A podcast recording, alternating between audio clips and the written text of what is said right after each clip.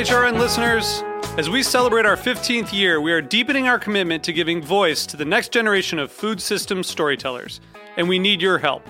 Our internship and fellowship programs help activate new possibilities for underrepresented and underestimated young people through experiential journalism, audio engineering, and production training. Through these unique programs, HRN helps food equity stewards build essential workforce readiness skills that expand their potential and foster economic mobility. Please consider supporting these critical programs. And with a minimum donation, you can be entered to win a dinner for two at an amazing restaurant in one of eight cities and tickets to a concert at a great venue in one of those cities. We have incredible partners across the country who have donated, as they also share our passion for helping to educate the next generation of food systems storytellers. Check out heritageradionetwork.org slash 15 to donate and enter to win today. That's heritageradionetwork.org slash 15 to donate and enter to win today. And make sure you donate before March 31st. Thank you.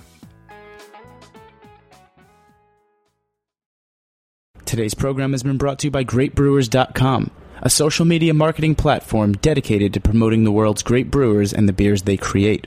For more information, visit GreatBrewers.com. You're listening to Heritage Radio Network, broadcasting live from Bushwick, Brooklyn. If you like this program, visit heritageradionetwork.org for thousands more.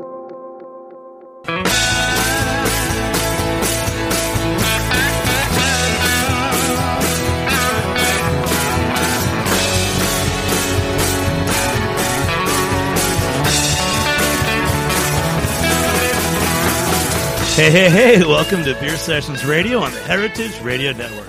It's March, oh, it's April 1st, 2014, April Fool's Day. We got Two Roads Brewing and Brasserie Trois Dames. I'm calling this for the Love of Saison show. What a great crowd we have here. Thanks to our sponsor, GreatBrewers.com. Thanks to Roberta's, and most of all, thanks to HeritageRadioNetwork.org. You can be a member and check it out, HeritageRadioNetwork.org.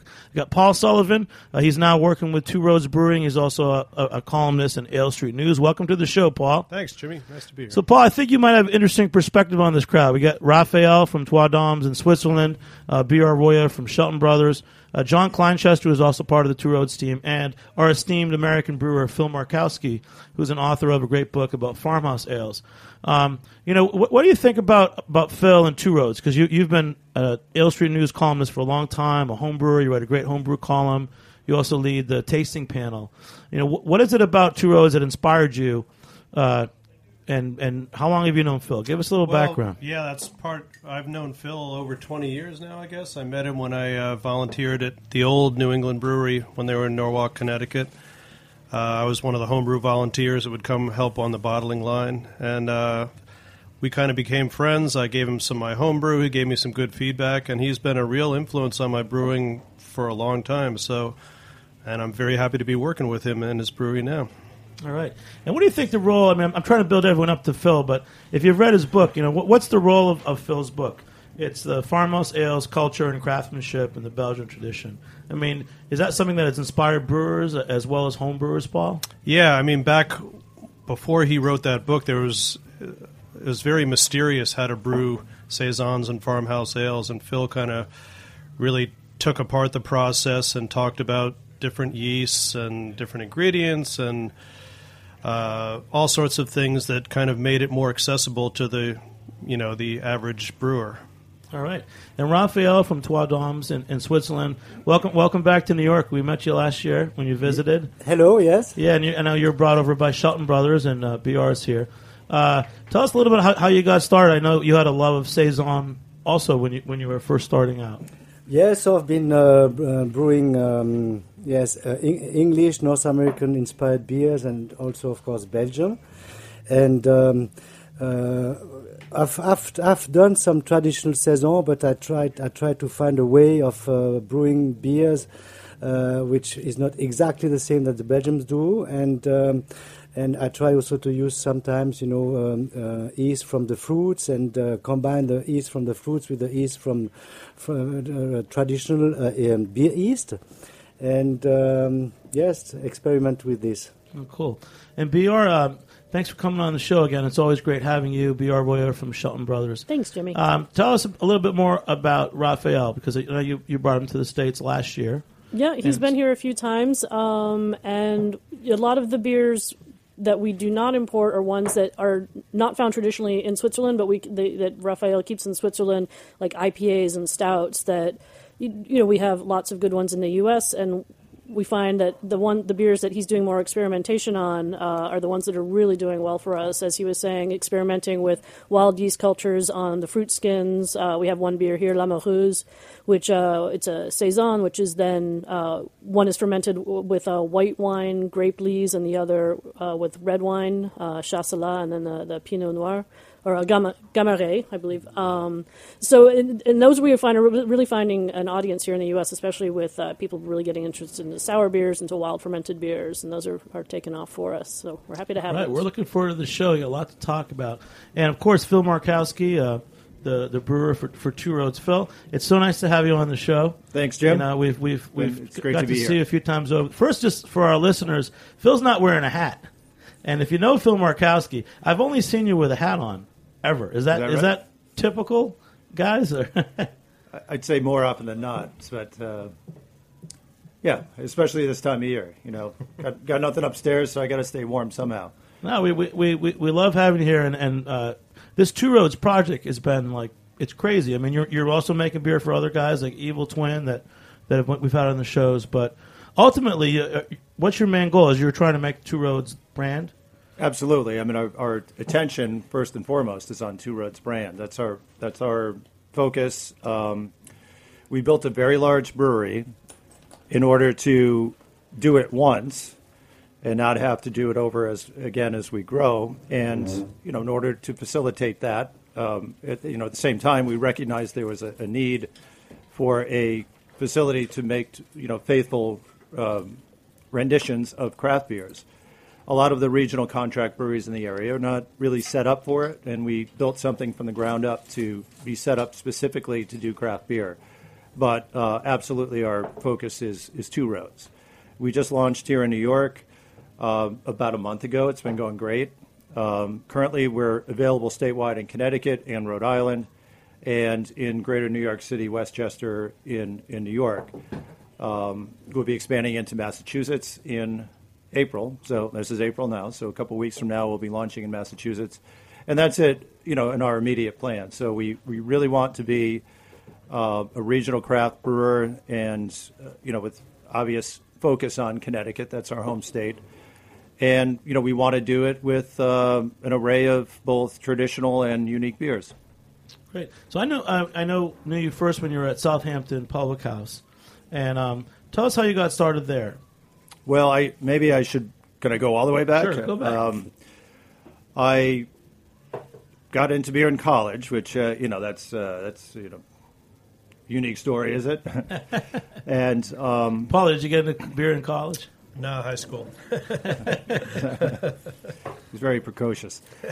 Um, and I, you know, I, I worked with this gentleman who is English, who happened to mention one day that he brewed beer at home, and I was uh, completely astounded and had to find out more about it. So that literally that weekend, I bought um, my first home brew kit. I'm, you know, dating myself, but this was 1984, and I started just immersed myself in it, just fascinated by the process. And five years later, um, I was offered a position to be a professional brewer, and this was 1989, so there, there were not many craft breweries around. And that was New England Brewing Company. So I was there from um, 1989 to 90, 95. Um, went up to New Hampshire, started a brewery up there in Merrimack. It was a mile from the Anheuser-Busch plant. Um, and then in 1996, um, came down to Southampton, New York, and was there for 16 years. And then the last two and a half years were um, dedicated to Two Roads. And we opened Two Roads in, um, we started selling the beer in December of 2012. And, uh, you know, here we are 15 months later, and it's going really well. And um, we're about to have our first sour beer release um, on April 19th. So we're really trying to do a lot of interesting beers, but we have what we feel is a very solid core of five beers. And we have, uh, are we ready to get into the tasting? or Go for it. um, we have our olfactory pills, which um, we've just opened up, and you know, this is is um, in many ways a very traditional German style pilsner, but um, we have, you know, philosophy at Two Roads. We would like to um, put our own stamp on on everything Cheers, Phil. that Thank we you. do, and and um, the the twist that we put on the Ol' Factory Pils as we dry hop it, which which is not something commonly done, certainly not in Germany. So that's uh, you know it's otherwise very um, I think you know, respectful rendition of German Pils, and this is is one of our flagship products that we do year round, and uh, in some markets it's, it is our best seller. Well, Paul, what, what do you think of this Pilsner? It's really good. It's a nice dry German Pils.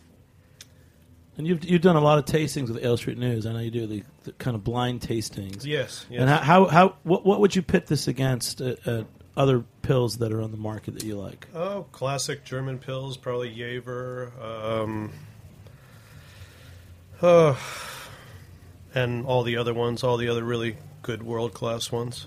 Phil, when you when you so for Two Roads, you pretty much are creating all new recipes, and it, it, tell us the process of, of creating the beers that, you're making at Two Roads. Well, um, you know, again, every every beer that we make, um, that we decided to make, is, is made by it's a committee decision. So we, you know, we've chosen our core products to reflect um, what we feel is, you know, we something that might be nis- missing or lacking in the craft market. So we um, we decided on doing a saison uh, year round, and in 12, 12 ounce bottles in a six pack, and on draft, which is unusual. And excuse me, you know, I've been somewhat typecast as the farmhouse ales guy, and I'm not complaining about it. But um, you know, people identify me with farmhouse ales for better or worse, and um, you know, to me, I have a, a deep love for this style of beer, no question about it. And we wanted to do something that um, was was a little more um faithful to the original, and that you know means lower in alcohol yet still uh, not lacking in flavor and complexity. So with our uh, workers' comp saison, which I think maybe is on deck here for our next uh, next sample, uh, we we chose to to build complexity in, in several layers, and um, you know a lot of times my own process. You asked me about my process in in crafting recipes, is to uh, imagine a flavor profile, then you know work backwards from there. Just try to figure out how to um, get the type of flavor complexity, both uh, nuanced and, and not, into the beer. And in this case, we have a wide range of grains that we put in our saison. And this, I would have to believe, is traditional um, in the sense that back in the day on a farmhouse brewery, you, you'd had to believe that they were brewing with different ingredients. They, they were resourceful. They probably were brewing with what they had on hand at any given time. So, and I, you know, unlike today's emphasis on consistency every batch, I'm not sure that mindset existed back then. And so brewers brewed with what they had, and that most likely meant a wide variety of different grains. So to kind of honor that heritage, we, we chose to use um, both malted and unmalted barley, malted unmalted wheat, malted and mal- unmalted rye, uh, spelt, and oats. So pretty much the gamut of, of grains that are used in, in brewing beer. Um, but, you know, arrange them such that they form a subtle complexity. And then we have um, the special yeast strain that we use that, that um, generates a lot of the uh, peppery, clove, spicy characters, tropical fruit characteristics. All of that we um, Like the fruit really build in with the out. with the, the yeast strain that we use. Um, so it's not meant to be a. Uh, it's really meant to be a good, solid, everyday drinking beer, not a special occasion beer. It's just you know simple, and I think true to its, its simple rustic roots, um, and lower in alcohol, so it's sessionable. BR, what, what do you think of, of the saison from Two Roads? I really like it. I find it's got like some nice peachy apricot notes that come out of the, the, the fruitiness, and you know you can tell that there's definitely that mix of grains, the little spiciness from the the rye coming through. Um, and I'm, I mean, I'm a fan. I mean, of the lower ABV saisons, like they inspired by Yvan De Baets, who wrote the the chapter on saisons in the Farmhouse book. Um, yeah, it seems like they would have been something much lower in alcohol because if you're going to be out working in the fields at lunchtime, you're not going to drink a seven percent saison, or Yeah. well, you could and then fall asleep. But So how do we like farmhouse ales, saisons, bières de garde? How do they differ? Let's say I'm coming back to farmhouse ales. of course. Well, uh, you know, something about saison which I, I tried to emphasize in the book, um, and it's you know when you think of the various renditions, there's quite a lot of uh, variation in the commercial versions.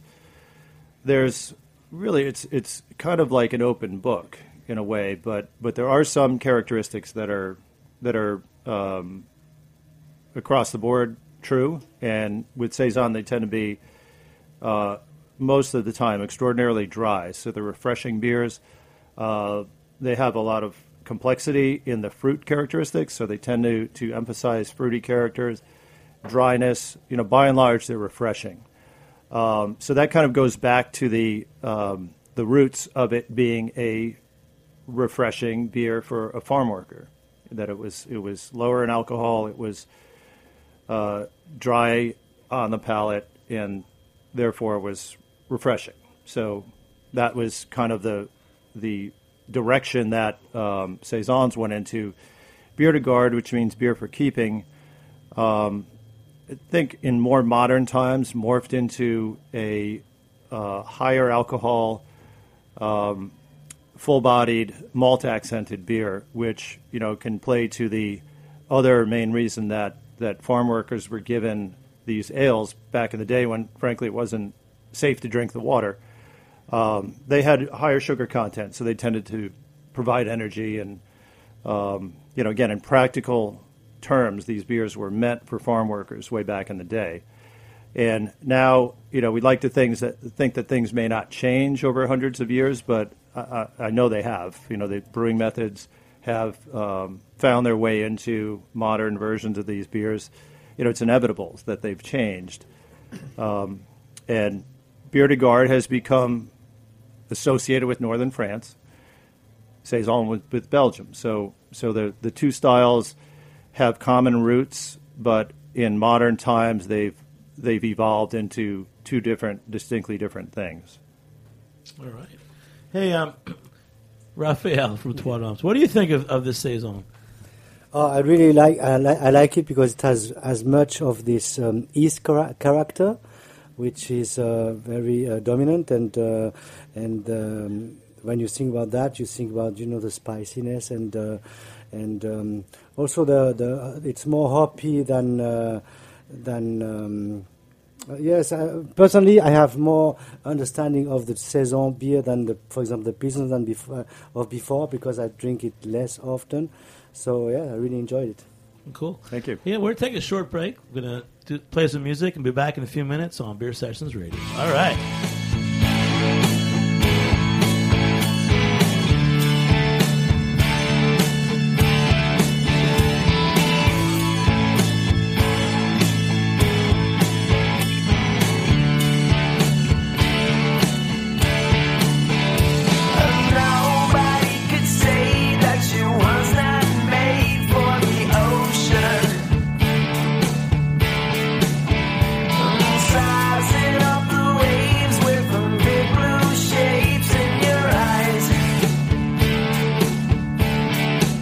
You like good beer? Whether you're a craft beer pro or just had your first sip of an IPA, GreatBrewers.com is your number one beer resource on the internet. GreatBrewers.com bridges the gap between the world's great brewers and the consumers who enjoy their products. With so much information and misinformation out there, GreatBrewers.com focuses on education and leaves no stone unturned. Take the Great Beer Test on their website and browse through an extensive product catalog. Download their mobile Beer Cloud app, which includes a GPS beer finder, a beer sommelier, and descriptions for over 5,000 different brews. What are you waiting for? Back up that passion for craft beer with some solid information and education. Visit greatbrewers.com today.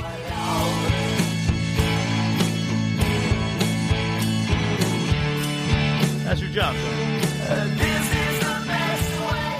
Hey, hey, hey, welcome back to Beer Sessions Radio on the Heritage Radio Network. We're here with uh, Phil Markowski and the team from Two Roads and Raphael from uh, Trois Dames in uh, Switzerland. But we're breaking in a new beer rep. John Kleinchester, who we all know as at Beertography, he did a great job. He he been promoting beer and, and hosting this great site on Twitter for a long time. He's finally got a job, and I, he, you wanted for a long time, John. Right? You were you, you applied Was for that a a couple secret? of reps. No, but you w- really wanted a job in, in beer, and I'm really proud of you. Thank you very much. But you're on the show today, and your job is to pour beer, and you know I, you're not yeah, I, pouring fa- beers I fast failed so enough. far. I'm sorry. Come on. I'll, I'll get there. I swear. So the serious question for, for Phil and, and Raphael. First question is: I'm noticing now that a lot of American breweries are releasing spring saisons, and, and they're great. Victory, Sixpoint, Greenport Harbor, that we know in New York. It, when did people start associating saisons with spring, or do they not? Uh, good question, Jim. I, I don't. Uh, I don't know, but uh, I think it certainly makes sense in the you know the the sense that the beers are very refreshing. They are traditionally thought of as summer beers or warm weather beers, and the profile supports that. So um, you know, it's not not uh, unexpected that brewers might release a spring saison or summer saison, for that matter. Yeah, so I, th- I think they're doing it as like a, a seasonal. I just wanted to start off the segment with that and, and poke fun at John Kleinchester who's with us. But also, Ra- Raphael, from- uh, what beer are we tasting next? Are we going to taste some Trois Dames? Or we, let, let's let's let's taste some things that, that you brought, Br, because we've we've tasted some of the Two Roads, and uh, I really like what, what, what Phil's doing um, with, with the Pilsner and, and the Saison. And we'll come back and taste some uh, of your sour beers as well. But um, Trois Dames, you're really doing something totally different. Like you, you are like you're, you're working with fruit yeast, and you put in grapes in some of your beers too, aren't you? Yeah, so I have, uh, you know, the thing is, in Switzerland we have, um, uh, when we, we have to buy malt, it, it comes from Germany or from France or from Belgium. We don't have our own malt uh, factories. And uh, the hop uh, often comes from other countries. So um, we are in a wine country, also in the French-speaking part is a wine country. And um, I figured out that um, yes, um, a, a nice thing to do with um, uh, using fruits and uh, uh, raisin and uh, apricots is also the use of more, um, I'd say, more uh, local local ingredient. And that was one of the reasons also I started to uh, do blends of different type of um, of beers with fruits. Well, it's nice. Br, tell us a little more about this beer. I mean, did I think Raphael just came from the airport, and did this beer come with him right off the plane? Uh, no, not this one. No, the, the beer came with me on the subway, and multiple running through the multiple subway, which it could explain in, in part its liveliness. But um, yeah, this one, uh, like I said, you know, we're, we're finding that with Americans' taste going towards sours, that these barrel aged beers, the beers done with fruit, are, are definitely gaining more traction. I mean, we do have our traditional sour brewers like Cantillon and Tréfontaine, and um, but we also have, you know, many of our brewers are experimenting more with wild yeast and barrel aging, um, and really doing some interesting stuff. And they're able to expand more. The, you know, the more we sell here, the more they're able to expand on their end. And uh, you know, with Raphael's beer, we, we we enjoy the fact that there, he is using so much of the, the local fruits. There, we, he has an oud bruin with uh, apricots. Um, we've just uh, just brought into New York a saison that's been uh, aged on Morello cherries and then combined with an imperial stout uh, and aged in Kirsch barrels, the the Forêt Noire, the Black Forest. Um, so you know, definitely some some intriguing things that we're, we're pretty excited about. Raphael, are you doing all that stuff at, at your brewery in Switzerland? Yeah, so now what we, we have done, we have uh, one building with, with the uh, principal brewery where we do the um, the, the beers we uh, we sell uh, you know on regular basis, like the like a blonde ale, a red ale, and a wheat. And then we have an, another building uh, where we have all the the assemblage. Uh, we are doing more and more uh, beers, uh, which is not just one one entity. It's a, it's a, it's an assemblage of two or three different entities. It can be maybe a barrel aged part of the of the portion of that beer, and then a fruit part, and then a fresh beer blend together, and then aged uh, together in uh, or in stainless steel or in wood barrels, and then um, uh, uh, put in the bright tank again for the for the bottling or the or the kegging, and uh, so we will actually be uh, we would be producing in one uh, one building and then uh, send the beer by um, by um, hose to uh, to the other building. Phil, what, what do you think about his his saison? This is really nice. Uh, get a, um, a nice grape sweetness to it. Grape, you know, it's very dry. It's very refreshing. There's a, it finishes nicely with nice sweetness. Is it a combination of red and white grapes? Uh, uh, this uh, this one is with uh, some um, um, uh, raspberries, Oh, interesting. but only a little bit. No, it's really nice, and it, and again, it, it fits the saison. This, you know, the the number one attribute is dry and refreshing, and this this is it. Well, it's amazing, and it's so you all must. I mean, especially BR with the different beers you guys bring with Shelton Brothers. That it's like every region has traditional ingredients, and uh, I like seeing that expression in, in beers. Um, and what do you guys think, Paul? What about you? Yeah, definitely. Very nice. Yeah, I mean, anyways, but Phil, you also brought some uh, some some sour beers too, which is a so you, th- this is really the big story. It, it's two roads. I mean, Raphael's great. Trois Dames is, you know, he's been over here the second time in the last year. Really great to, to have you come out, and uh, I know BR next week you're going to feature uh, a couple of Trois Dames at Jimmy's number forty three. Um, what, what, which ones are you going to have for us? There's a couple couple beers you're bringing in. Um, I know for sure we've got the Oud the Grand Dame Oud which is the Oud with apricots, and I'd have to check for the others. Did you bring that today? I didn't. That's the one I want to try. Come on. And then Phil's here. Um, so you guys, the, the the real story I want to get to with you guys is, I mean, so you were at Southampton. It was it was a, a brew pub, and then did you grow it through contracting? Was that was part of your job? Yes, and and um, you know that experience um taught me the need for something for a facility like Two Roads, where where somebody could go um, and reproduce their craft style beers, which are typically dry hopped. Um, I mentioned earlier, the larger regional breweries weren't really set up for that, so it was kind of frustrating to try to replicate our beers faithfully. So, um, you know, that was part of the genesis of Two Roads was to to be able to create a facility that craft brewers could come to and you know brew their beers um, a- authentically. And since we started, since we did our first brews back in November of uh, 2012, we started a sour program. And knowing that it would take a year plus for some of these beers to, to be ready, we planned our first sour release, um, and it's a brewery only release on April 19th. And the three products that we're releasing, you're tasting one right now. This is Crazy Pucker, uh, which is our Berliner Weiss. Um, really freakish looking label, if uh, if I do say so myself. Yeah. With, uh, Who designed the label? uh, I'm not telling, but it wasn't me. But, yes, pass that pass that to Maggie. Maggie, we'll take a picture and put it on Twitter. And uh, if, if you uh, tweet back, you'll get a free. Would you have Two Roads T-shirts, John?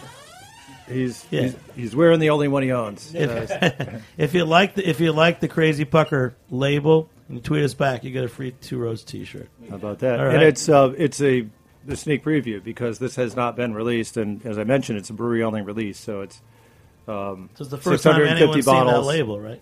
uh, outside the brewery. Yes, so Well, it's cool. I mean, so a, a lot of breweries w- w- seem to start with with the Berliner Weiss as like a first first sour, right? Is that an easier style to make? I wouldn't say easier necessarily. It's perhaps a little more predictable. There's there's cultures available now, but when I first started making them, it was you were on your own. I mean, you had to figure it out on your own. But now, um, it's still not easy and still not entirely predictable. But but you can buy uh, cultures all set to go, and you know um, they they make good Berliner Weiss. Uh, you know, I think sometimes people may not give them enough time. You know, you really do have to to let it, the bacteria run its course and not rush it. Set up the right conditions and and you know let it go, and it's not ready until it's ready. Yeah. And you, you, people think of you as like a real brewer's brewer. I mean, you're, you're respected. You're you're an author, but really, your heart and soul is you're, you're running a brewery every Yep. day, and that's why we're so lucky to have you on the show. And, and really appreciate you. You could take the time Well, to come thanks, into the my city. pleasure. Thanks for having me. Yeah, and then Paul, do, do, do you do anything in the brewery besides? I mean, you're doing some repping and, and you're a writer, but are, are you also trying to get your hands uh, in, in the brewery action? Well, Phil's a great brewer. I, I'll uh, I'll let him take care of that part of it. Well, what still- Paul's not telling you is he taught me a thing or two over the years too. So he's a fantastic lager brewer. So Well, yeah, it must be fun. I mean, I've, I've known you for uh, 20 years, almost to the day, and uh, you're always a home brewer at heart. So, um, Yep, used great to bring my you on. homebrew into Mugsy's Chow Chow back in the day. a long time ago. So, what do you think about this Berliner Weiss recipe? Really nice. I want you to ask some questions, like, you know, about recipes. Uh, what's the gravity, Phil? uh, this is eight and a half Plato. So it's low alcohol beer. It's um, less than three percent we estimate. So it's it's very low low in alcohol. Um, you know the the predominant characteristic, of course, very light in body and has a, uh, a tartness that's uh, certainly noticeable but not overwhelming.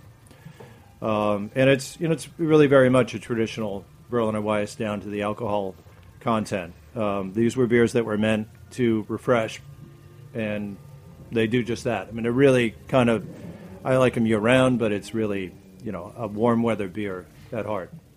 And uh, did, for the brewing process, did you boil this, or did you do the traditional sour mash? Or Uh, this was not done with a sour mash at all. This is strictly bacterial fermentation to, to get the sourness. And is it, is it boiled or not boiled? So we did boil it. Ah, boil- Yes. ah. How long did it take to? Uh, how old is it now when when we're tasting it? Uh, we started this in May. Uh, May, early June last year. So it's not quite a year, but you know we have uh, some other beers that are actually we started 15 months ago that aren't ready yet. You know that will be in a future sour release at the brewery. Um, some of which will be in November this year. We're going to do another sour release. So they take varying amounts of time, but as I said before, it's there's not these are not products that are uh, made by the calendar. You know, they dictate when they're ready. So And how did you it's notice? Very nice. I like. It. I like. You like it, very much. Raphael? I do too. thank you. How did you notice the flavor evolving? I'm sure you tasted it along the way. I did taste it uh, at least weekly. Um, a lot of times with these beers, changes don't occur very rapidly, so you can ch- you can taste them a couple times a month and uh, maybe see some progress. But there there are always times with a sour beer's development where they don't taste very good. There's a sort of an awkward age that they go through, and then then uh, you know as long as you write it out and again set up the right conditions, they kind of hit the the mark. You know, at some point, months down the road, typically. Uh, again, you can't rush these things, and at our brewery, we do very small amounts because we have them sequestered in a far end of the brewery. I mean, we we have a big production facility, and we produce, for the most part, very clean beers, and this is the last thing we want mixed in with our equipment. So we have a we're actually I was going to ask you that. it, it- it's a common question that, that we're asked, and and people, um, you know, wonder why we can't make more. It's because we have very small tanks uh, in a far end of the building. We hand bottle these, so we don't want this type of beer on our regular equipment. So it's important to keep things separate, but it doesn't mean you can't do, you know, a, a wide ranging diversity of beers, and that's what we aim to do. I mean, to, to what extent do you have to, to what, what do you do to separate the sour beer portion from the, the rest of the brewery? Well, they use. They're, are they, they're not separate buildings, are they? Uh, they're not currently, but we're actually building a not building, but we're outfitting. Uh, we have a hundred year old factory building that we bought in Stratford, Connecticut, and we uh, renovated most of it. But we have some outbuild buildings that we are currently renovating to house our sour beer program. So it'll be physically removed from the rest of the brewery by, you know, a couple hundred yards, but not, you know, it's it's not in the same building. And then we uh, use all different equipment, different hoses, different pumps. Um, we fill the bottles by hand. We, it doesn't go on our regular equipment, so we try to keep everything isolated from the main plant. All right. And Raphael, I'm trying to get the two brewers to talk a little bit and, and hang out because they're so different, but they're you guys are all brewers are the same. You guys like seem to care about the same process. You, you're interested in you know. Yes, I think we like. I, think we like to experiment and uh, and to um, yeah to let also the nature do things. You know, sometimes uh, people are amazed about uh, the result of a beer. I said, yes, I have done part of the job, but. Uh, the other part is the nature has helped me also, and um, yes, All right. Do you ever think you two of you guys would ever make beer together? Is that you know now you're doing? Tell us about. I want to hear about the. Do you call it contract component? What's the with guys like Evil Twin co- coming to you? Are you making beers with them, or are you making beers for them? Uh, I mean, I guess you could say it's both. I mean, the the we have twelve customers that we make beer for, and they're all um, involved to varying degrees. You know, um, Yep, at E- Evil Twin is is is very much involved. Um, Brian Strumke at Stillwater is very involved in in making sure we brew his beers the way he wants them to, and and it's not our you know we're not there to preach to anybody that this is the way you should do it. I mean, brewing is that's kind of the beauties of brewing. There's a million different ways to achieve the end result, and and you know it's an art form, so you can't say that one particular approach is better than another. And so we just you know we're we're there to to do what people want us to do. And yeah, Some, so sometimes people ask me, uh, uh, so what what do you think about your job? And uh, and I say, you know, I, sometimes I, I feel I feel more closer to a, uh, a, a chef of the cuisine, like someone who is doing kit, uh, kitchen recipes, because uh, I, I, I just I don't want to make just one beer. I'm interested in different style, different approaches, and I feel more close to a, a chef than maybe a technical brewer of a larger brewery. And the reason I'm here uh, in uh, America this time is because uh, we are having this project together with two other American breweries. We are brewing a beer together with um, Jester King Brewing Company in uh, Texas and Crooked Stave in uh, Denver, Colorado. So what we do, we actually the idea uh, was is to we, we are going to be brewing the same recipe in three different locations using the same um, kind of uh, raw ingredients and then uh, uh, barrel aged. And we have picked up barrels from the region of south of Spain, from Jerez de la Frontera, sherry barrels. And so the same barrels will be used also in the three different projects. And what will be different from one product to the other is the, of course, the water, the local water we are using, and also the microorganism and the, uh, the type of yeast we're going to be using to uh, ferment and to uh, to put in the in the barrels. And are all three of you guys making beer at the same at each location, traveling? So we have done, we have done the first product. We have done it back in um, uh, October in Texas, and now uh, Denver, Colorado. It will be the 12th of October, and then the, the brewers from these two breweries come to Switzerland the 5th of May for the third uh, project. And uh, afterwards, maybe in six months or one year from now, uh, it, it be possible to try the three different beers at the Shelton Festival or in some occasion. Wow, that's cool. I'm pretty psyched today. We, we, we got two different brewers here. We got Phil Markowski, our great American brewer from Two Roads, and uh, Raphael from uh, Trois Dames in Switzerland. We'll take a short break. We'll be back in a few minutes on Beer Sessions Radio. All right.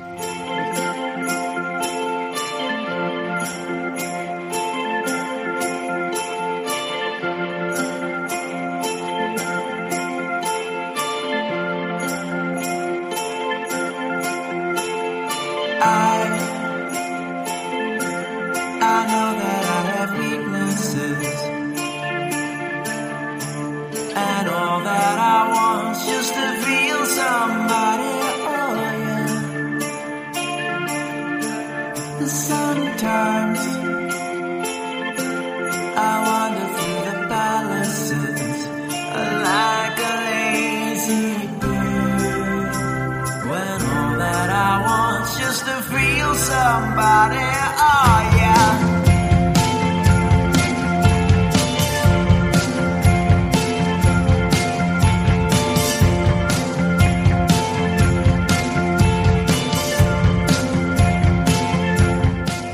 Hey, hey, welcome back to Beer Sessions Radio on the Heritage Radio Network. We're out here at Roberta's in Bushwick. I can't wait to have some pizza. We used to have, uh, I'm going to make a short announcement. Um, looking back to an old co-host, Ray Deter, um, who passed away a few years ago. We used to always have the steak for two, and that was how Ray would celebrate life. And uh, I got to know his partner, Dennis Zentek, after he died. And sadly, uh, Dennis uh, Zentek died last week. the other founding member of, of the DBA bars, uh, he ha- he fell and had a head trauma, and uh, sadly, there's going to be a, a gathering uh, April 16th at DBA in East Village in the afternoon. I would say go to the DBA East Village Facebook to learn more about it. But some of their partners from New Orleans are coming up. They're going to do a second line. Uh, there'll be food and, and things. But Dennis and Ray were such an important, you know, founders of the craft beer community in New York, and uh, it was it was sad that we we learned about it last week, and they're just making plans for the memorial service. So let's make a toast to uh, Dennis Zentek of DBA and Ray, and uh, you know, those guys were, were important guys. But we we've also got some. Uh, it's great having Phil Markowski. I'm trying to tie it into. Uh, there's been sadness and all that stuff, but you know, Phil, you, you really are also one of these pioneers for craft beer scene, and uh, it's nice to have you on. Thanks, Jim. Goes to show you hang around long enough and good things happen.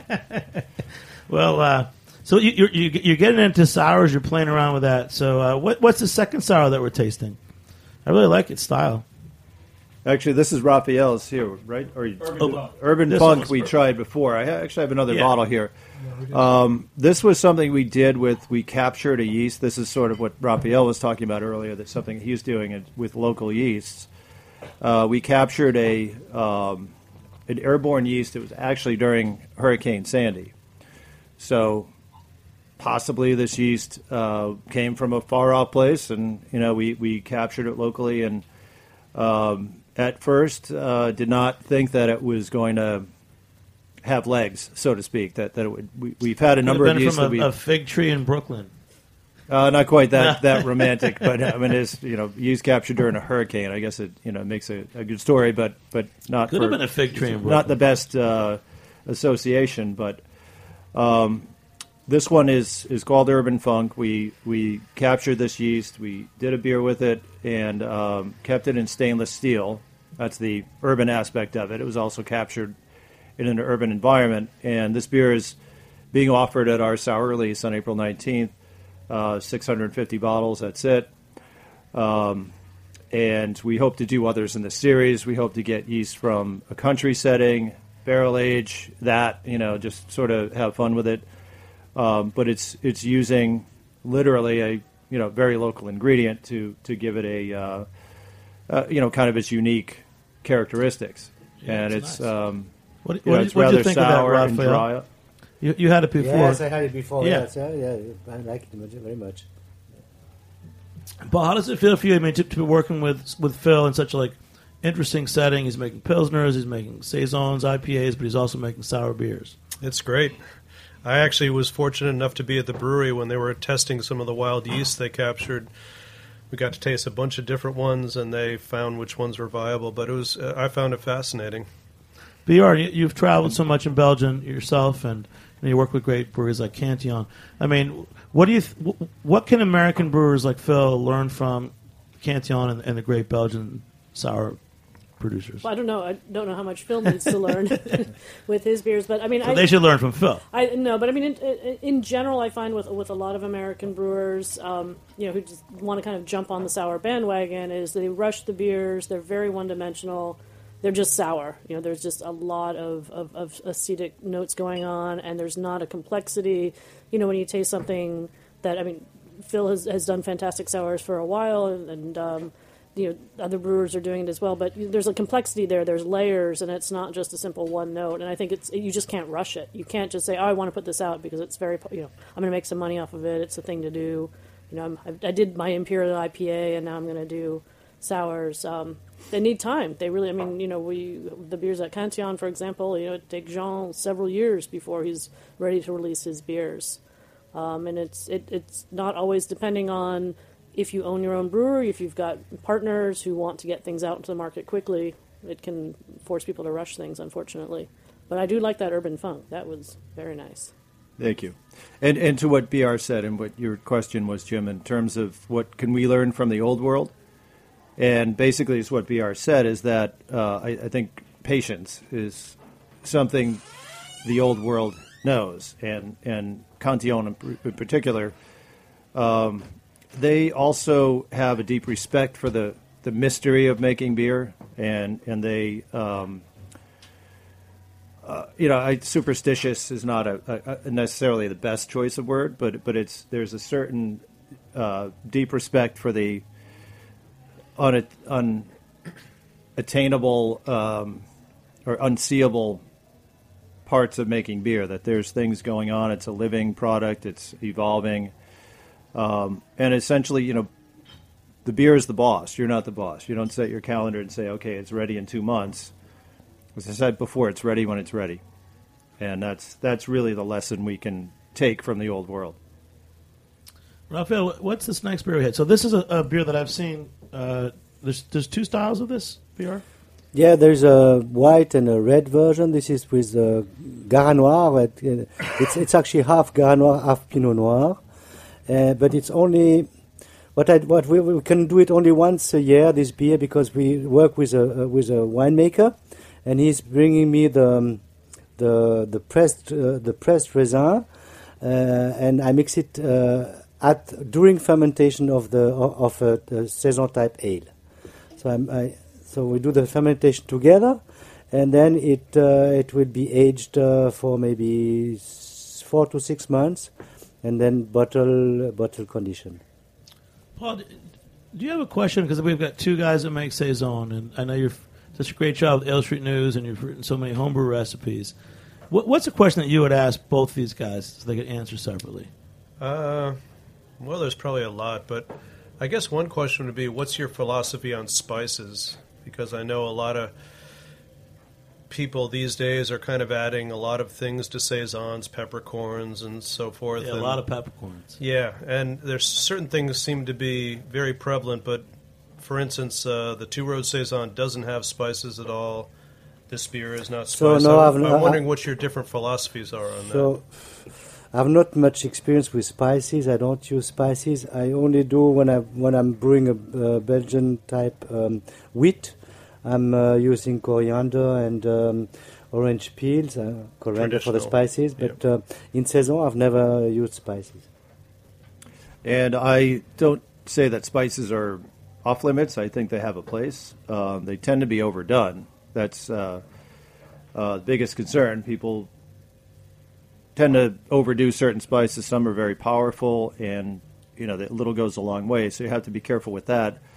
Uh, I do, as Raphael mentioned, I like to to get the complexity out of the yeast rather than add it by other means. Uh, but I, you know, I do make spice beers on occasion. It's not something that I'm philosophically philosophically against. But I think I read somewhere once a, a quote from an old Belgian brewer that if you could pick out the spice individually, then you're adding too much. So they really should blend um, into a you know have a synergy that maybe there's the, the sum of the parts is greater, and you can't really pick anything out.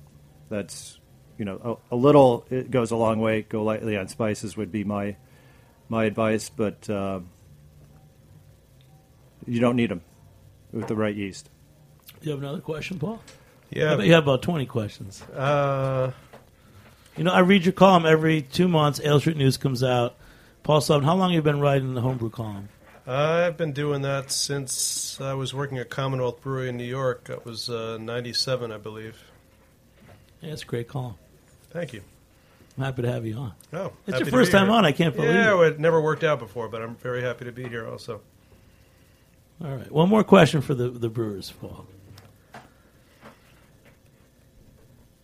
Uh, how about the seasonal aspect of saisons? Different different spices and and ingredients for different seasons. Well, I think that I think that's true to the, the name. Of course, the, the name means season, um, and to to vary things based on you know that's that's how What's available, right? people operated for millennia. You know, it's really recently that we've been able to pick and choose anything we want any time of year. There's no more. There's very little seasonality left, and so this is a good way to keep it alive in in the beer world. Um, and it also shows, I think, resourcefulness and and just you know an attention to that time of year. There's there's certain things available, um, and why not celebrate it and enjoy it while it's there, and then move on to the next season. Raphael? Um, yes, I think. Um, of course, you drink different beers in di- a different season. Uh, uh, there are traditions. There are also what's happening now. Uh, but for example, myself, I like to drink uh, an IPA all year all year long, and. Uh, uh, for example, for winter, I don't like personally much the um, the beers, the the the, the, uh, the um, Christmas beers with spices and things like that. I, I'm not so fan of that. Just thought of another one too. How about fermentation temperatures? That's always been a real interesting thing about saisons. Something that Phil brought out in his book. And and the point I was trying to make is it's not necessarily um, important that you ferment really high in temperature, but um, famously DuPont ferments very high in temperature, and you don't need to be very high in temperature to get a lot of character out of that yeast. I, I think really their needs are are more based on their system. They need to rush the beer out of fermentation, primary fermentation, into secondary, so they go, you know, at a a temperature a winemaker might use, um, basically just under the point where the yeast is going to die off from temperature. You know, high 80s, 90s Fahrenheit, and you know 32, 34 Celsius. You know where you're you're getting really up there. Um, it's it's really just to to get the yeast through the system quickly. Um, you can get plenty of character down in the more traditional range of 70 to 75 degrees. Um, so it's a mixed bag. I mean, that's the the thing about saison and brewing them is that there's such leeway. You know, really, you can just do whatever your heart pleases, and uh, that's the beauty of the style, and also what is frustrating to some people who like things neatly uh, pigeonholed and defined. Saisons can be frustrating because there's such a wide variety and so many different approaches. But it's really, I, I think that with the one style of beer that um, still shows the art of brewing, and that, that brewers have different approach. There's no rules, whatever whatever you want to do, and that's that's that's the beauty of it for me. What about Raphael? What about Um, yes, it's uh, it's funny. For example, in our region, uh, the water we are using is pretty um, uh, mineral. It's very, very pretty hard, and um, when we do a high temperature fermentation, it seems to ferment quick but stop quick. So it's uh, for us, it's harder to get it dry um, more than when we do it a little bit colder. And it's funny when I was uh, reading uh, Mark's book. Uh, is um, and I, I mentioned that to a, to a friend brewer in Canada that uh, some of the saison brewers they use they, they, they, they go high in temperature and they don't use a, a big pitching rate. And uh, he said, "Ah, but this is for looking for trouble." so yes, I think uh, each each brew has his, his way to do things um, regarding also uh, uh, of uh, the kind of water uh, which is available on site, and also the pitching rate and um, and the aim of the beer. Sometimes I have had people telling me, "I like your beer, but sometimes it's too dry." So. Um, uh, but personally, I like it dry, so it's um, it's up it's up to uh, to uh, the situation. It's great. One last question. So, everyone in the room, let's offer up uh, one of your favorite saisons. I'll tell you mine first. Fantôme. I love Fantôme. They're they're all different. I bet they're made with time and probably at proper temperatures, right? Have you, have you had any of the Fantôme? I have, yes, and uh, each one is unpredictable, so that's part of the fun. I love them. What about you, BR? What, what, pick a favorite. You have so many great beers in the Shelton Brothers portfolio. I, I mean, I I've got to go with one that's not one of mine. I wish it were. Is the saison Dupont, which is what people think of the classic saison. I mean, yeah, it's it's a little bit higher in alcohol, um, but that's you know, it's just got so many things going on with it. It's it's very dry. It's easy to drink, even at what is it, like seven percent. And Phil, is there a saison that inspires you? Uh, workers' comp by Two Roads. I'm, All right, I Man, like that. I gotta- Thank you. I gotta say that. Raphael. Uh, f- um, I like the hoppy saison when when they are pretty hoppy. All right, and Paul. Yeah, I'd have to go with Dupont also. Maybe uh, the uh, seasonal at the end of the season, avec les bons voeux. Uh, All right. Just Well, I really. I really like you guys coming on. Thank you so much, uh, Raphael. you- you- We're looking forward to having you in in New York. And uh, you're, where are you going to be? Is, is he visiting a, a few bars in New York City? Yeah, we just he's just here quickly before heading out to Craft Brewers Conference in Denver. But tomorrow night, Wednesday, we'll be at Tørst over in Greenpoint with a few things on draft, and some, some the, the new Foray Noir in bottles. All right, and John, what is uh, Two Roads doing this week? You got some special launch parties. So actually tonight we have uh, dueling events both at uh, Alewife Queens and at the Pony Bar Hell's Kitchen. So uh, come on out. All right. Well, thanks everyone for coming on. This was a really great show. Thanks to our sponsors. GreatBrewers.com have helped to bring this podcast to you tonight. Thanks to Phil, John, Paul, Raphael, and BR for joining me here on the Heritage Radio Network. I'm Jimmy Carbone. Thanks to our producers, Maggie Seiden and Justin Kennedy, who are in there in the booth. Maggie's tweeting at beer underscore sessions. And our engineer, who's back, the founding engineer and producer, Jack Inslee. Thanks for listening. We'll see you next time on Beer Sessions Radio. All right.